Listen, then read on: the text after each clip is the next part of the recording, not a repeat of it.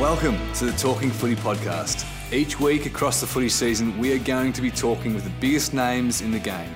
I'm Brad Sewell, and this week we're talking to Jeff Kennett. Jeff Kennett turned a successful career in politics and business into a successful period as an AFL club president. Jeff was named Hawthorn president in 2005 and set the club up for one of the most successful eras in AFL history. As part of this podcast, I discuss with Jeff how he fell in love with Hawthorn, how he celebrated the 2008 flag. And I'll never forget on the day we won the grand final, I didn't go down on the ground, I just stood there in the stand.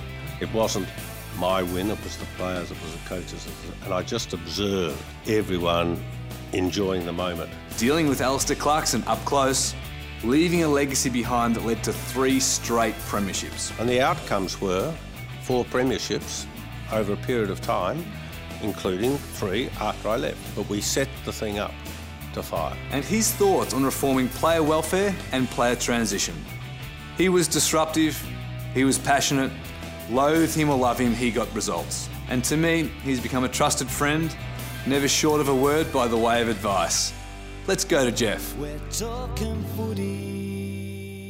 There are a number of different hats, Jeff, that you've worn uh, throughout your illustrious career. My short life, yes. Short life. Um, because I'm only approaching the halfway you've mark. Got, you've got a long way to go. That's exactly right. But looking forward today to reminiscing with you about your time at Hawthorn mm-hmm. throughout your presidency. Uh, where and how did you first fall in love with the Hawks? Oh, that goes back to when I was a child. Uh, my father used to take me down to Glenferrie Road. Uh, he had made a little collapsible stand that I could stand on so I could see above the people ahead of me. Yep. And we used to be standing in the end near Glenferrie Road, and as you look at the oval in front of you, to your right there was a male urinal. and I remember it well because normally uh, the ground was packed. There was very little grass on the ground itself, so it was a mud pile. Yep. And unfortunately, the urinal never worked. So there was this wafting smell of urine uh, that used to hit you every time you went down there. So it was a very local, it was a great experience because you're there with your father, lots of other, mainly men at that end of the oval.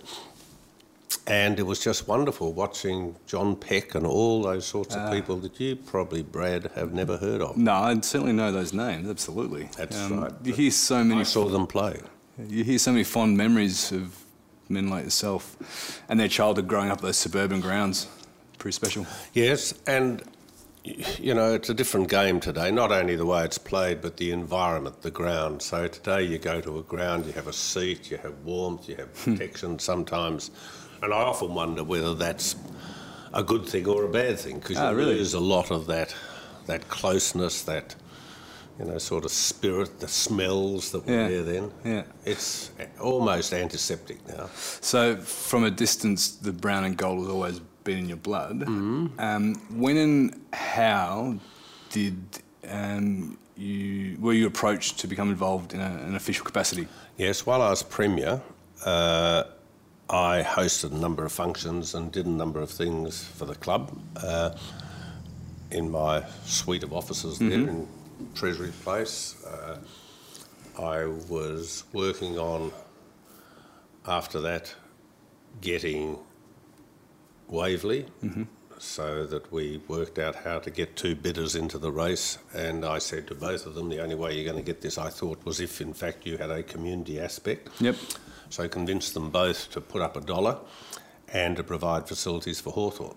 And that's how it turned out in the end. Hmm. the government sold the land on the condition that there was going to be a tenant who would be Hawthorn, and Mirvac provided uh, a lease to Hawthorn, or it wasn't a lease, it was in fact the ownership of six bays, which Hawthorn then did up, but with the assistance of Mirvac, and yeah. that was the basis of our move to Waverley.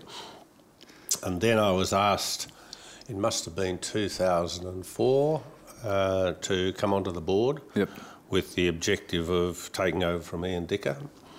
Uh, and the two of us who joined the board at that time, myself and Martin Ralston, we were mm. both thinking that we one of us might have been the president. And I got the gig and took over at the end of 2005. So, Ian, I guess, with your assistance, orchestrated Waverley, and then he was probably one of the first to push the Tasmanian aspect. But you really solidified that for the Hawks and, in a sense, almost future proofed the club after what had been a, a, pretty scary sort of decade prior to that. Yes, we hadn't won a premiership since 91. Mm. Uh, and you're right, Ian Dicker, in the name of Hawthorn and St Kilda, both played two games down there. And then you might remember St Kilda pulled out. They didn't yep. want to continue, and I well remember and was reminded of it when I had dinner with, uh, or dinner with the AFL and the Tassie people uh, recently, and Paul Lennon was there. Paul Lennon was the Labor Premier of Tasmania at the time, mm-hmm. and he and I went and had a game of golf at Barnbougle, and during that round of golf, I suggested to him that Hawthorn would be very prepared to take over the two games of St Kilda, and he said that was a good deal and he supported it. Uh, and we worked out the fundamental arrangements. The only sad note about that was I had to concede publicly that I lost the round of golf to him uh, in order to get the deal done, which I happily did. Yes. And that deal has now allowed us in Tasmania to get to a situation where we've got over 9,000 paid up mm. members, so we're the largest paid up organisation in Tasmania. We have a wonderful relationship with the community there, not just in the north, but throughout the state. And I was down there recently at a game of football uh, for three days and driving around the state, watching and looking and observing young children in their Hawthorn jumpers. So we're very much part of the Hawthorn fab- of the Tasmanian fabric. And of course, it's brought huge riches to Tasmania because it's one of the few sponsorships you can actually measure. So, yeah. Uh, the government has done a deal. We get about $3 million a year from them. We spend a million of that back in Tassie. But the activity we bring to the state each year is about 58 million of Hawthorn members who go down there, like we did the other day, stay for three days, yep. hotels, accommodation, restaurants, etc. So it's been a, a very, very good relationship for both parties. Almost an honorary Premier for Tasmania itself. Well, I'm of the view that both Tasmania and Darwin, Northern Australia, the Kimberleys, are the two most exciting places in Australia now at the extremes. Yep. If you go to Melbourne, Sydney, Brisbane, they've all got things in common. They're all becoming cluttered, the same shops, etc. But Tasmania has a touchback to the 1830s, buildings. It's got a lot of greenery. Uh, on the other hand, Darwin has that rustic feel. Yeah, yeah. The Kimberleys, etc. So yes, I'm very attached to Tassie oh, and uh, love going down there. And we don't just go for games. We often go down there now for four or five hmm. days, drive around, buy a lot of uh, old brass products and things like yeah, that. That's a beautiful spot. Um, throughout your tenure from 2005 to 2011, you're one of the more outspoken presidents. I did say I wouldn't. They wouldn't hear a word. I'll get to that. I'm oh, looking no, forward sorry. to that part. No, good on you. Um, uh, i will I'll quote you this, and this is what you said uh, in response to a comment from Gerard Whateley on Offsiders. They don't have the psychological drive that we have. We've beaten Geelong when it mattered over the last five years consistently. Yes, that caused a bit of a stir. when they coordinate together, they're almost unbeatable. What they don't have, I don't think, is the quality of some of our players, but they don't have the psychological drive that we have. We've beaten Geelong when it mattered. Uh, but what I was talking about then, of course, was in finals. I mean, yeah. uh, the matches during the year, in one sense, are just foreplay. Mm-hmm. They're just games you go through getting to the finals. and if you make the finals, and up until that stage, we had beaten them in the finals. Uh, but it did cause a fair amount of consternation, and the media loved it. They did. And they gave it a title. Uh, Had a nice ring to it, didn't it? Kenneth, Kennett Curse. Yeah, I suppose it did. Uh, didn't worry me at all. In no. fact, I, I missed it when it went. I can't imagine much worries you. Yeah, people kept asking me about it, then all of a sudden the curse was over. and that really upset me. But no, it was good. It was yeah. good. And it, it, it did what football is meant to do. It's meant to distract people from the things that cause the most stress and anxiety, which is where we live, families, yeah. and our work. So football is a wonderful antidote mm. to stress and anxiety. So if my comments caused a bit of hilarity and a bit of jocular sort of uh, plenty of that embrace, then it was all for a good purpose. Yeah, it like, wasn't done deliberately to do that, of course. But no, of course. interpreted, and that, that probably leads into into the next question you brought up when you first took the reins. You openly said you would be seen and not heard. Anything yeah. football related, you'll hear from Mark Evans, who was the football operations uh, and yeah. at the time, Ian Robson, CEO, mm. who the spokesperson for the club. That yeah. kind of didn't play out. No, it didn't quite work, did it? did it? But I learned something very early on, which I hadn't realised. In politics, the amount of money you're dealing with is considerable, mm-hmm. and you're affecting everyone's life, for good mm-hmm. or for bad, or a mixture of both. But the emotion attached to politics is very low. Mm-hmm. The value, the financial value, very high. The emotion low. In football, the financial is very low, but the emotion is very high. And as you might remember, then uh, the club was when I took over losing its sponsors. Yep. Uh, we hadn't won for 14, well more than that, we uh, less than that. We hadn't won since '91, so I took the job in 2005, and our membership was about 28,000 so morale was pretty low. Yeah. And I realised very quickly, in order to give value back to your members, you can't necessarily deliver a premiership, but you can have your club out there challenging, contributing to the public debate about football and social issues. So yeah. I saw one of my tasks very quickly at a time of rebuilding when we couldn't offer the prospect of a premiership that I had to be active. That that active nature that you took was um, often at the time perceived from a player's perspective at our, and I was a player at the time, at our detriment. Yeah, you poke the bear and and uh, you can get bitten or scratched, and um, he's always been a man of putting himself out there, Jeff, and um, you know I, I, really do love him as a mate, but it was a uh, probably wasn't the, the greatest comment at the time. But we kind of felt like we had a um, a strategy around media and the way we talk about things, and that was probably a little bit outside it. But Jeff was an absolutely outstanding president, and you wouldn't change too much about what he did in his time. He, he had some great success under him, and he set the club up to be in a really strong position. Um, but with sometimes with the very very good comes just a little touch of bad, and that was probably a comment that I that I think he'd like to have again. I mean, Jeff is quite a, an outspoken guy, and, and nothing that comes out of his mouth sort of surprises us. But it probably did put a little bit of pressure on the rivalry. And give me an example.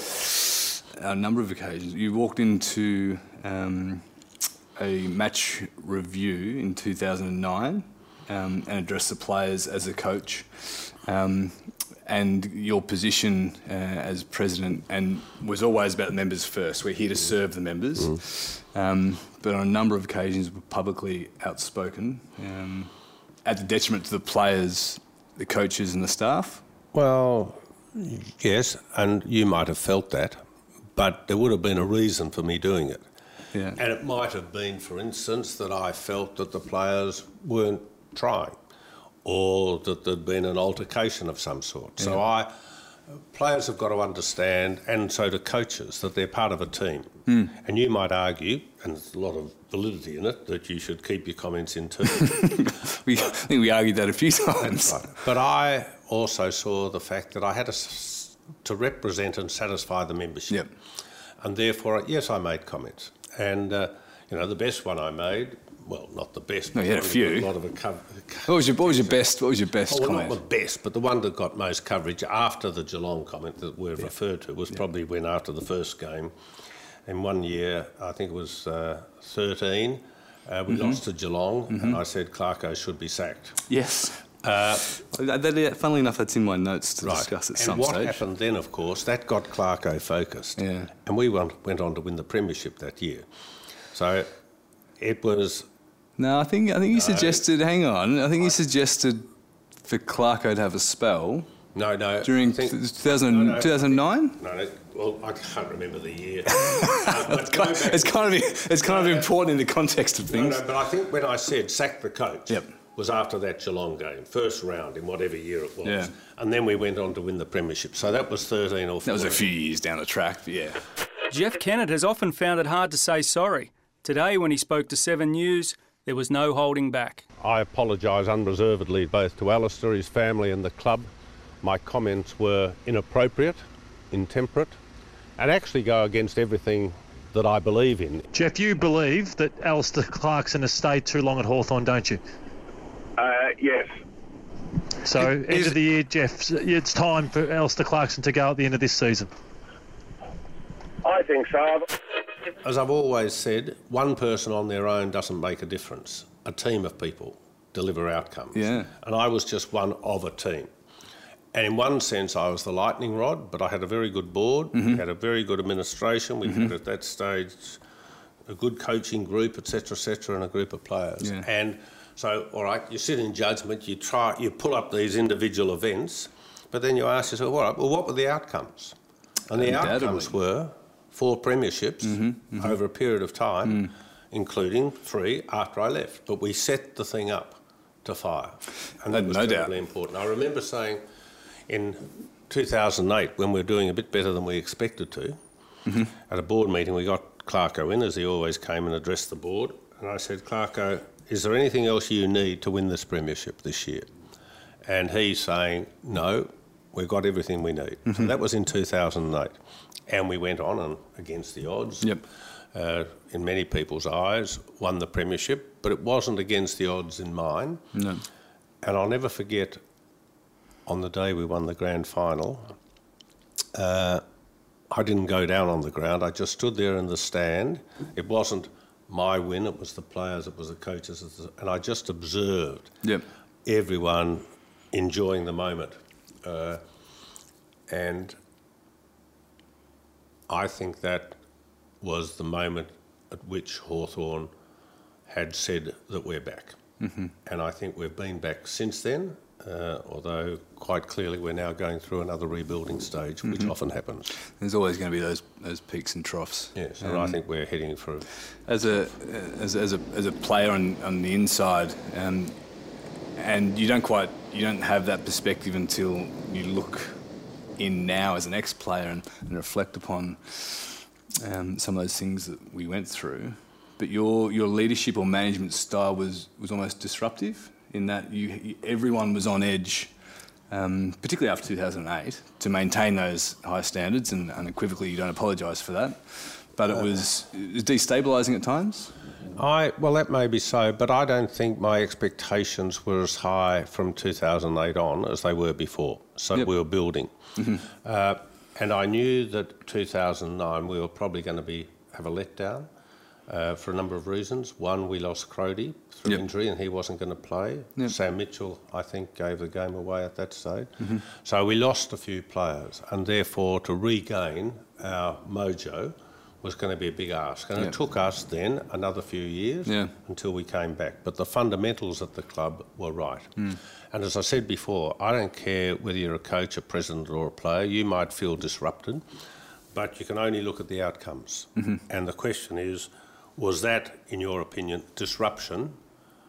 Did that contribute to the outcomes? And I would say it was all just part of Part of the journey. and don't, don't forget that underlying that, we developed a business plan. So you've just gone and got your master's, so you understand the importance of, of business plans. And in 2006, I think we announced our two, uh, what was it, five 250 Yeah. plan. Five years, that was the remaining Yeah, I remember term this. Mm-hmm. of my presidency. Two premierships, which the media laughed at, Hmm. but and thought how terribly arrogant to be saying. Mm-hmm. But in fact, we got one premiership, almost got the second, and then 50,000 members from a base of 28,000. And we got that 50 in about 2009 or 10. So we had a business plan, we stuck to it. Yes, there were moments when there was a bit of aggro, uh, but no one should be sycophantic in an organisation. If you've got a different point of view, you ought to express it, mm-hmm. have your discussions, argument, and move on. So I only, in real terms, not totally, but I look at outcomes. And there isn't a club in the competition that has had the success that we've had in the last 10 years. No.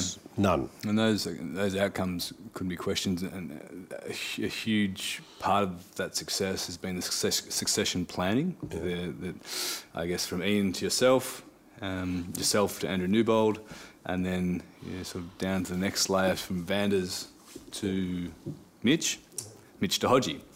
What's your rec- what's your recollection of the handover from from Vanders to at that time what we thought was going to be Mitch and Hodge together?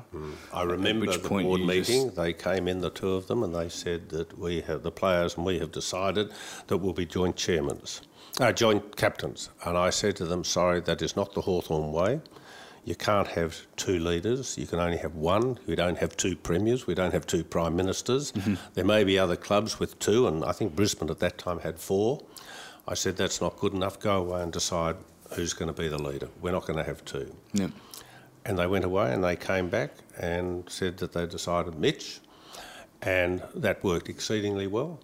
Uh, and then after Mitch, uh, it was always going to be Hodgie, and I think Hodgie took over in 2010, was it? Did Mitch have another year Um, after 2008? Yeah, I no, think yeah, I think it was 11. So I think Mitch had 8, 9, 10. Hodgie was then 11. Right. So there was a couple of years, and then uh, Hodgie took over up until uh, last year. So, yes, it was smooth, it was considered, uh, and it worked very effectively, I think. No, it My be- view, looking in from the outside, you understand. It can't be argued. And then I guess the appointment of, of Stuart Fox um, was important to that as well. Yes, it was very important. Uh, it's a great story that I was when I I I have, I have, I've got a quote here. Mi- Michael Gordon wrote a fantastic book, um, Playing to Win. And if, if you just indulge me here and and let me um, read this, and, and you can sort of talk about your recollection. But um, called Clarko out of the team meeting to uh, to have Ian Robson at the time, who was CEO, uh, speak to Clarko about um, he was leaving, uh, and Clarko's reaction, in your words, um, in your words, Jeff. Well, in about half a second, Clarko exploded verbally, calling him a traitor and everything under the sun. It was wonderful, you said. I sat back. I loved every minute. And then one of the other guys who was close to Ian tried to defend him, and Clarko turned on him and said, The last time you were seen was when your boots were hanging out of his ass. It was glorious. It does sound a bit like me, I must admit. Uh, Mike, Michael's, there's Michael's a great story to be told about all of that, but now's not the appropriate time. Uh, but that was, it wasn't just the coach. We got all the senior management together, and Ian had made a decision to go to Essendon, and that's fine. I was very happy with that. Uh, and I said, well, you better inform the senior management mm-hmm. quickly, which is when we called all the senior management together and the coach. And that is a pretty accurate description. it was one of the most exciting meetings I've ever attended. And I just sat back there and observed it, and it was wonderful. But then that did lead to the appointment of Stuart. Mm-hmm. And I have a view in life that when you want to appoint a senior person to a position, you don't necessarily want to take someone at the same level. So I wasn't interested in other CEOs. What I was interested in was finding a assistant CEO, deputy CEO, COO in the football world who had been well trained by their CEO, who was perhaps being stifled because the CEO was still in position and was desperate to try and apply their own skills. So I looked around the whole league, and I have a great deal of respect for uh, Brian Cook, who is the CEO of Geelong, and I looked at his organisation and saw below him he had a guy called Stuart Fox, who had, had been well trained, not only in football management but also in stadium management. So I rang Stuart up and I said, uh, I'd like to meet you. Oh, he said, what for? And I said, well, let's just meet. And we went down and we met halfway between here and Geelong in a the car park of a service station. uh, and we had our first discussion. And then we looked as though we were getting somewhere. So I actually then returned to that car park where we signed the contract a few weeks later. And the theory of a 2IC wanting to prove themselves proved to be Yeah. very accurate. Stuart was a very good CEO, uh, a good man manager, uh, and a good knowledge of football. He also had a spine, so at times when you have to be strong Yep. as a leader, you don't Yep. want to be. You're not. Your first objective is not to be popular. First job is to do your job. Yeah. And he was able to stand up to others in the club and make a robust presentation to the board when necessary and to the AFL. So it worked in our It's, advantage. it's said that upon um, Foxy informing Frank Costa about his decision to leave Geelong and, and come to Hawthorn, uh, Frank said to said to Foxy, if you can work successfully with Jeff for the next couple of years and survive, he will be the Prime Minister of Australia. Well, there might be a ring of truism in that as well. I mean, but that's that's what leadership's about. I mean, that's why the country's in so much bloody trouble. Everyone's trying to please everyone else. You can't please everyone. Leadership is not there to be popular. It's there to do a job and deliver outcomes. So all of those things that you've talked about, where you said what I said was to the detriment of or divided, Yeah. the player, I couldn't give a damn. All I'm interested in is the results. And I think the results speak for themselves, not only in terms of premierships, but in membership. I mean, fancy us at one stage there a year or so ago having the biggest membership in the AFL. You look at our financial position. Yeah. It all is the result of having a very good base, very good governance, and very good values. So, um, ironically, that comes back to something we touched on before, um, in that you said you were going to be seen and not heard. Yes, yes, yes. yes. I Um, can hardly remember that. so, so, just to refresh your memory, some of the more, uh, how do I coin this? Um, uh, some of your comments that attracted attention, in that, uh, and you can determine uh, what, what is true and what is not. You called Andrew Demetriou a mm. benevolent dictator. Mm, well, that'd be accurate. you claimed women have a future at the elite level of the game. Mm-hmm. You suggested the AFL should start a team in Auckland, New Zealand. Well, let's go back to women. I think that's been proved correct. Haven't we now have a women's league? No doubt. I actually wanted to be the first club to have a woman player in the male team, mm-hmm. in the senior team. Mm-hmm. And I kept thinking to myself, gosh, if we could do that, not only does it recognise women and the fact that more than 50% of the population are women, and a lot of our supporters are women, Yep. but imagine the sponsorship you'd get for it. Well, the league didn't go for that. We didn't find a woman, but we've now got a women's league. So, again, 20 years ahead of my time. Eh, No, no one, no one can argue that. Um, you're also fined $5,000 for criticising the umpires, saying they are almost bigger than the game itself. Um, and at times you accuse the AFL of giving Collingwood a favourable draw Oh, there's no question about that. and trying to hand them another premiership. Well, absolutely. But now they've diverted their attention away from Collingwood to GWS and you know a couple of other teams. But having said that, Is it is, is, is it is it the, the position or role of a club president to be as outspoken? oh, Eddie McGuire's outspoken, Mm-hmm. and I think his membership love it. They love Collingwood being in there in the mix. I think our membership liked having their president out there challenging, giving them leadership on a whole range of issues. Yeah. Sometimes it wasn't appreciated, sometimes it was, doesn't matter.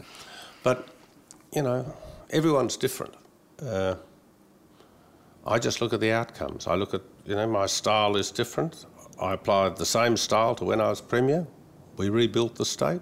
Same style at Hawthorn, same style at Beyond Blue. It's now, you know, the best recognised not for profit in Australia. What, what are you, some of your fondest memories Of that- Hawthorn? That, that period of time with Hawthorn. I think the fact that we tried to establish quite clearly that the first responsibility of the board is to good governance and the second is to the welfare of all of our employees, whether they be players or administrators. So I would like to think that we were very strong on the second. We tried, as you know, to make sure that everyone was pursuing further education, of which you were part, and there was only one player who didn't undertake that, and it concerns me as to what will happen to him in later life. Uh, so I think we were just a very solid unit. You know, we're like a chain. Yep. No one, you might have been disappointed some of the things I said, or I might have been disappointed the way you played sometimes, But we're a chain, Is- and nothing broke that chain. Is there anything in retrospect that you would change or do differently? I would have won a premiership every year, I suppose, but outside of that, no. No. And if you do win a premiership every year, you become complacent. So you've got to keep working to achieve. Yeah. If things happen easily in life, you don't understand or accept the value of it. So no, I wouldn't cha- change anything. And there's no point talking like that. It's history. It's gone. Mm-hmm. So, but you can learn from history, though. yeah, but that's for today and tomorrow. You can't learn from history and go back and undo No, no, what's no. already occurred. So I never look over my shoulder, apart from learning along the way. Okay. In in the learnings that you've had, would and if you were to become president of Tasmania's first AFL team, Hmm. would you do anything differently? Uh, no, I think I'd use leadership is very simple. Mm-hmm. It doesn't matter whether it's in government, not for profits, or sport. You've got to have a vision. You've got to have good people around you, first or second best in their profession. Mm-hmm. You've got to develop the strategy. You've got to have the advocacy, and then you've got to allow those you lead to see the benefit of what you've been trying to achieve. So they've got to realise without being told by the leader that we've succeeded, that mm-hmm. you have succeeded. So, what was our measurement? Our reward was winning a premiership. Our reward was building up our membership. So, no, I wouldn't change anything, and it doesn't matter whether it's, as I say, a not for profit or a sporting club. Yeah. The principles of leadership are very, very simple. I guess besides the position that you left the club in for Andrew Newbold, is there one aspect or one decision that you're most proud of? No, no. Still? Probably. No, no, no, no, there isn't. But I think changing the term of a president to a restricted term. So mm-hmm. when I got in there, you could have stayed there forever. Uh, and some people stayed for a long period of time and probably went one term too many. By reducing it to two terms of three years, six years, if you haven't achieved what you want to in that period of time, then you should step aside and allow someone else to have the opportunity. Yep. If you have achieved what you want to do, you should step aside anyway because you've achieved it. So I think getting the governance right at Hawthorn at that stage was very important. What's your What's your view on the state of the game now? You enjoying watching football? Oh, yes, but not with the same intensity that I had before, where you know you have a responsibility back to a large number of people, being your membership 1st and then your employees. Uh, so I would, in those that period of time, as you remember, I would I went to every game, except in Adelaide after the first because they kept picking on me and I didn't like being picked on. Uh, they got the better of you, did they? In Adelaide? Oh well, they hadn't forgiven me for borrowing the Grand Prix, Ah. so they were very, very That's bitchy. Uh, but that's all right. Uh, so I went to every game. Now I would probably go to six to nine games a year, Yep. and that's enough for me. I like having my, you know, some time to myself. I, Felicity and I, I realised last night we've been out every night for the last 17 nights or something. Uh, so we're still living a very, very active life, and I like to have some downtime. And to be quite honest, there's nothing better in one sense than sitting at home with a bottle of whiskey, watching it on the screen, knowing when the final siren's finished, you're home. Yeah. And you don't then have to get in the car and drive, etc. Your um, uh, your iconic jacket and Hawthorn shoes. Where do they now rest? The shoes I wear to matches.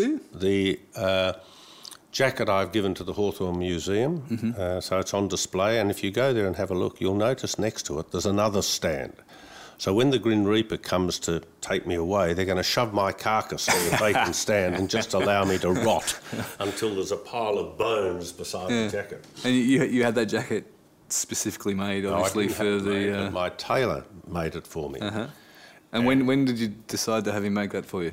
I didn't. He made it for me and then gave it to me. Oh, so it came good. to me as a surprise. Yep. But I don't know when it was the first year I wore it. Uh, but again, and it's a bit like the shoes, uh, it created a lot of interest and comment. Uh, it drew attention to the club. Mm-hmm. Uh, a lot of people don't like the brown and gold as colours, women, because they find it hard to wear. I think they're fantastic colours.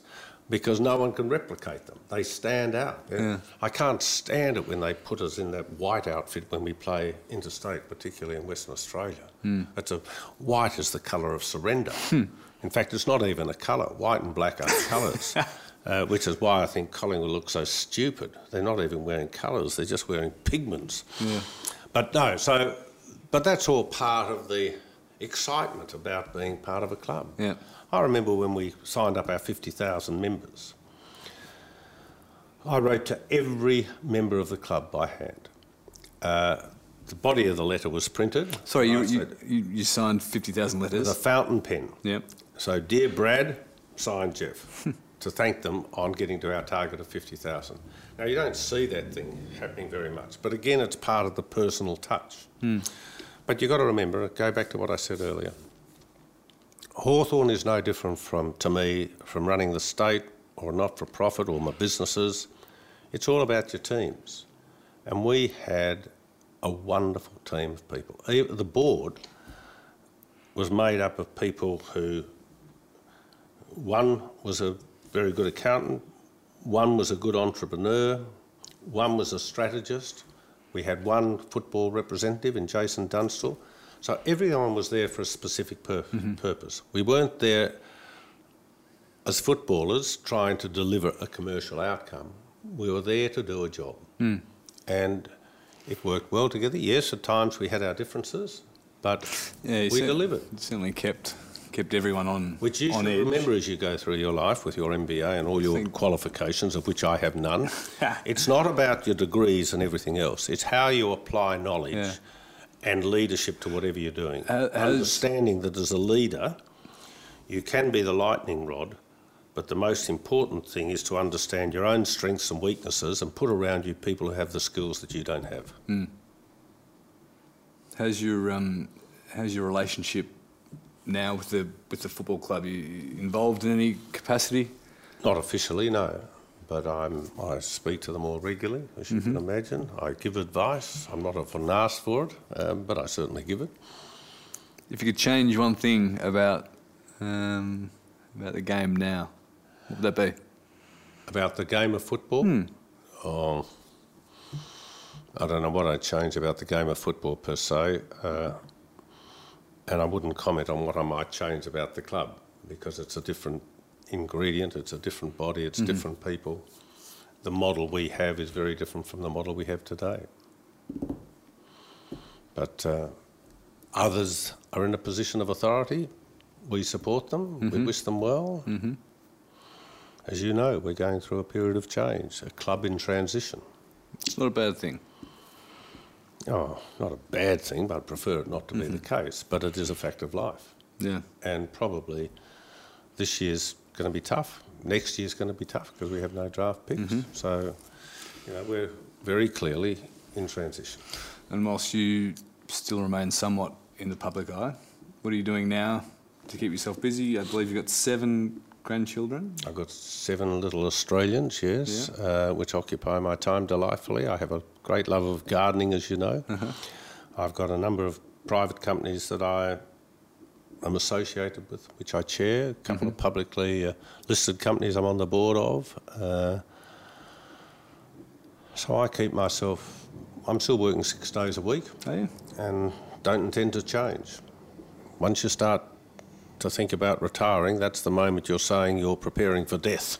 Retirement equates with death. If you want to die early, just retire. Yes. Well, Jeffrey Gibb Kennett, thank you very much for your time. It's been very enjoyable reminiscing. Great pleasure. Do you miss the past yourself? Do I miss the Past? uh, Do you miss the applause, the adulation? aspects of it? You do, yeah. Yes. Well, that's half the trouble with a lot of your ex-colleagues. Well, it is. Oh, well, on that, They can't move from easily from having been a footballer, particularly in a good team, uh, to the next stage of their life. How, how do you address that, Jeff? Is that on the onus of the club to No, no, better part- prepare well- the players? Well, you can best prepare, uh, and that is a responsibility of the club, but it's more up to the individuals to start understanding that transformation is going to come. And importantly, I think uh, accepting that what you've had is a wonderful experience and then quickly moving on. You never want to regret. Uh, so you're fortunate. You had a long career. A lot. The average uh, period of time for a footballer, I think, is about three and a half years. Uh, they get back into community very quickly. They get back into their peer group better than those who have Yeah. been playing for ten or fifteen. I mean, the, years. the expectation of the game now, um, in my view, is creating a, a greater disconnect between the players inside the game, that bubble, if you like, and what is the community and what is society. How, do you how do you bridge that? How do you um, the, the players are almost institutionalized. Yes, but they're very well paid institutions. Uh, they are. The, the thing I think that is most worrying to me is the demands on players in terms of training is doing two things. It's denying them the opportunity to pursue education at the same time in a meaningful way. Yep. Uh, there isn't a big enough break for them to go to university for a day now or half a day. And then, secondly, as you know, a lot of our players, when I say ours, the 814 that are in the competition, when they have downturn time, they turn on their phones, they go onto the racing app, they start betting, Yep. gambling, and they gamble incessantly. They gamble in Melbourne, they dan- gamble in mm-hmm. bloody Brisbane, wherever there's a race meeting. And that is a terrible indictment of the system, I th- I- which, which reflects the failure of occupation, right? Yeah. Of being occupied. Yeah. So I would rather the AFL review the training periods that are allowed mm-hmm. for everyone. So it's, and that they actually provide sufficient time for p- players to go and learn. Mm-hmm. In fact, I go one step further, and I mentioned this to a couple of people in senior places the other day, and we'll be pursuing this. I would like to see sport in Australia move to the American system, mm. whereby you do your sport through the colleges. You're educated as you play your sport. Mm-hmm. And you, there are criteria that if you don't pursue your education, it's very hard then to pursue your sport. Yep. And I've met many American sportsmen and women, but particularly young golfers. They are so worldly, they are so articulate, uh, articulate in terms of affairs, compared to our fellas who start playing at a very early age, like many of our footballers. Their education is restricted. They're not as able to participate So in conversation. Um, I'm a I'm a fan of lifting the draft age. Um, you'd suggest that under the Well, at the moment it's what, 17? yeah the youngest. Yeah. yeah. Oh, Well, I think that's right. As long as there's a criteria, why do you lift it? You lift it so that they're educated, so that you say you've got to finish your HSC before we adopt you. Or, as my basis, you then go into a college system and you learn and you play sport. At the moment, uh, half the trouble of our sportsmen and women, whatever sport they play, is that when they finish their sport, they're not prepared for life. No, well, they I mean once they once they enter the system now, they're completely Cocooned. rewired. Uh, yeah, rewired, hardwired, institutionalised. As you say, cocooned. Waste the money they earn. No, They I don't know. I don't know that many, but some. I know that Oh, some no, do. you, no, no, no, no, many, unfortunately. Finish their careers without anything, and they've earned good money along the way. Yeah. No, there's always a risk of a risk of that happening. There are others on the other side of the coin who use their income very profitably, and we had a number at the club who did that. Hmm. But there are always a group who don't. And when their career ends, they're in great difficulty because they'll never earn that sort of money again. So does the club assist in that transition? Does the Oh, is the we AFL responsible? No, no, it's not a matter of them. You, you've got to educate your players. Yeah. So when we were at Hawthorn, we always said you've got to do a training program, and as we've referred to, Yep. only one didn't. So that's us trying to meet our responsibilities, and there should be a program of transition after you get out, so that you don't end your days and then you pack up your bag, clear out your locker, and go. Hmm. There should be a process where we stay in touch, we help as best we can, but at the end of the day, the individual has level got to of be responsibility, isn't yeah, there? yeah, absolutely. Yeah. Jeff, thank you very much for your time. Very Great enjoyable. pleasure. Thank you very much for bringing in the coffee. Uh, that's gone down very well as we've sat hear. here and Good jibbed. to hear. Make sure you follow Talking Footy on Twitter at Talking Footy and use the hashtag Talking Footy Pod. Like the show, well, subscribe and leave a review on iTunes. We're talking footy.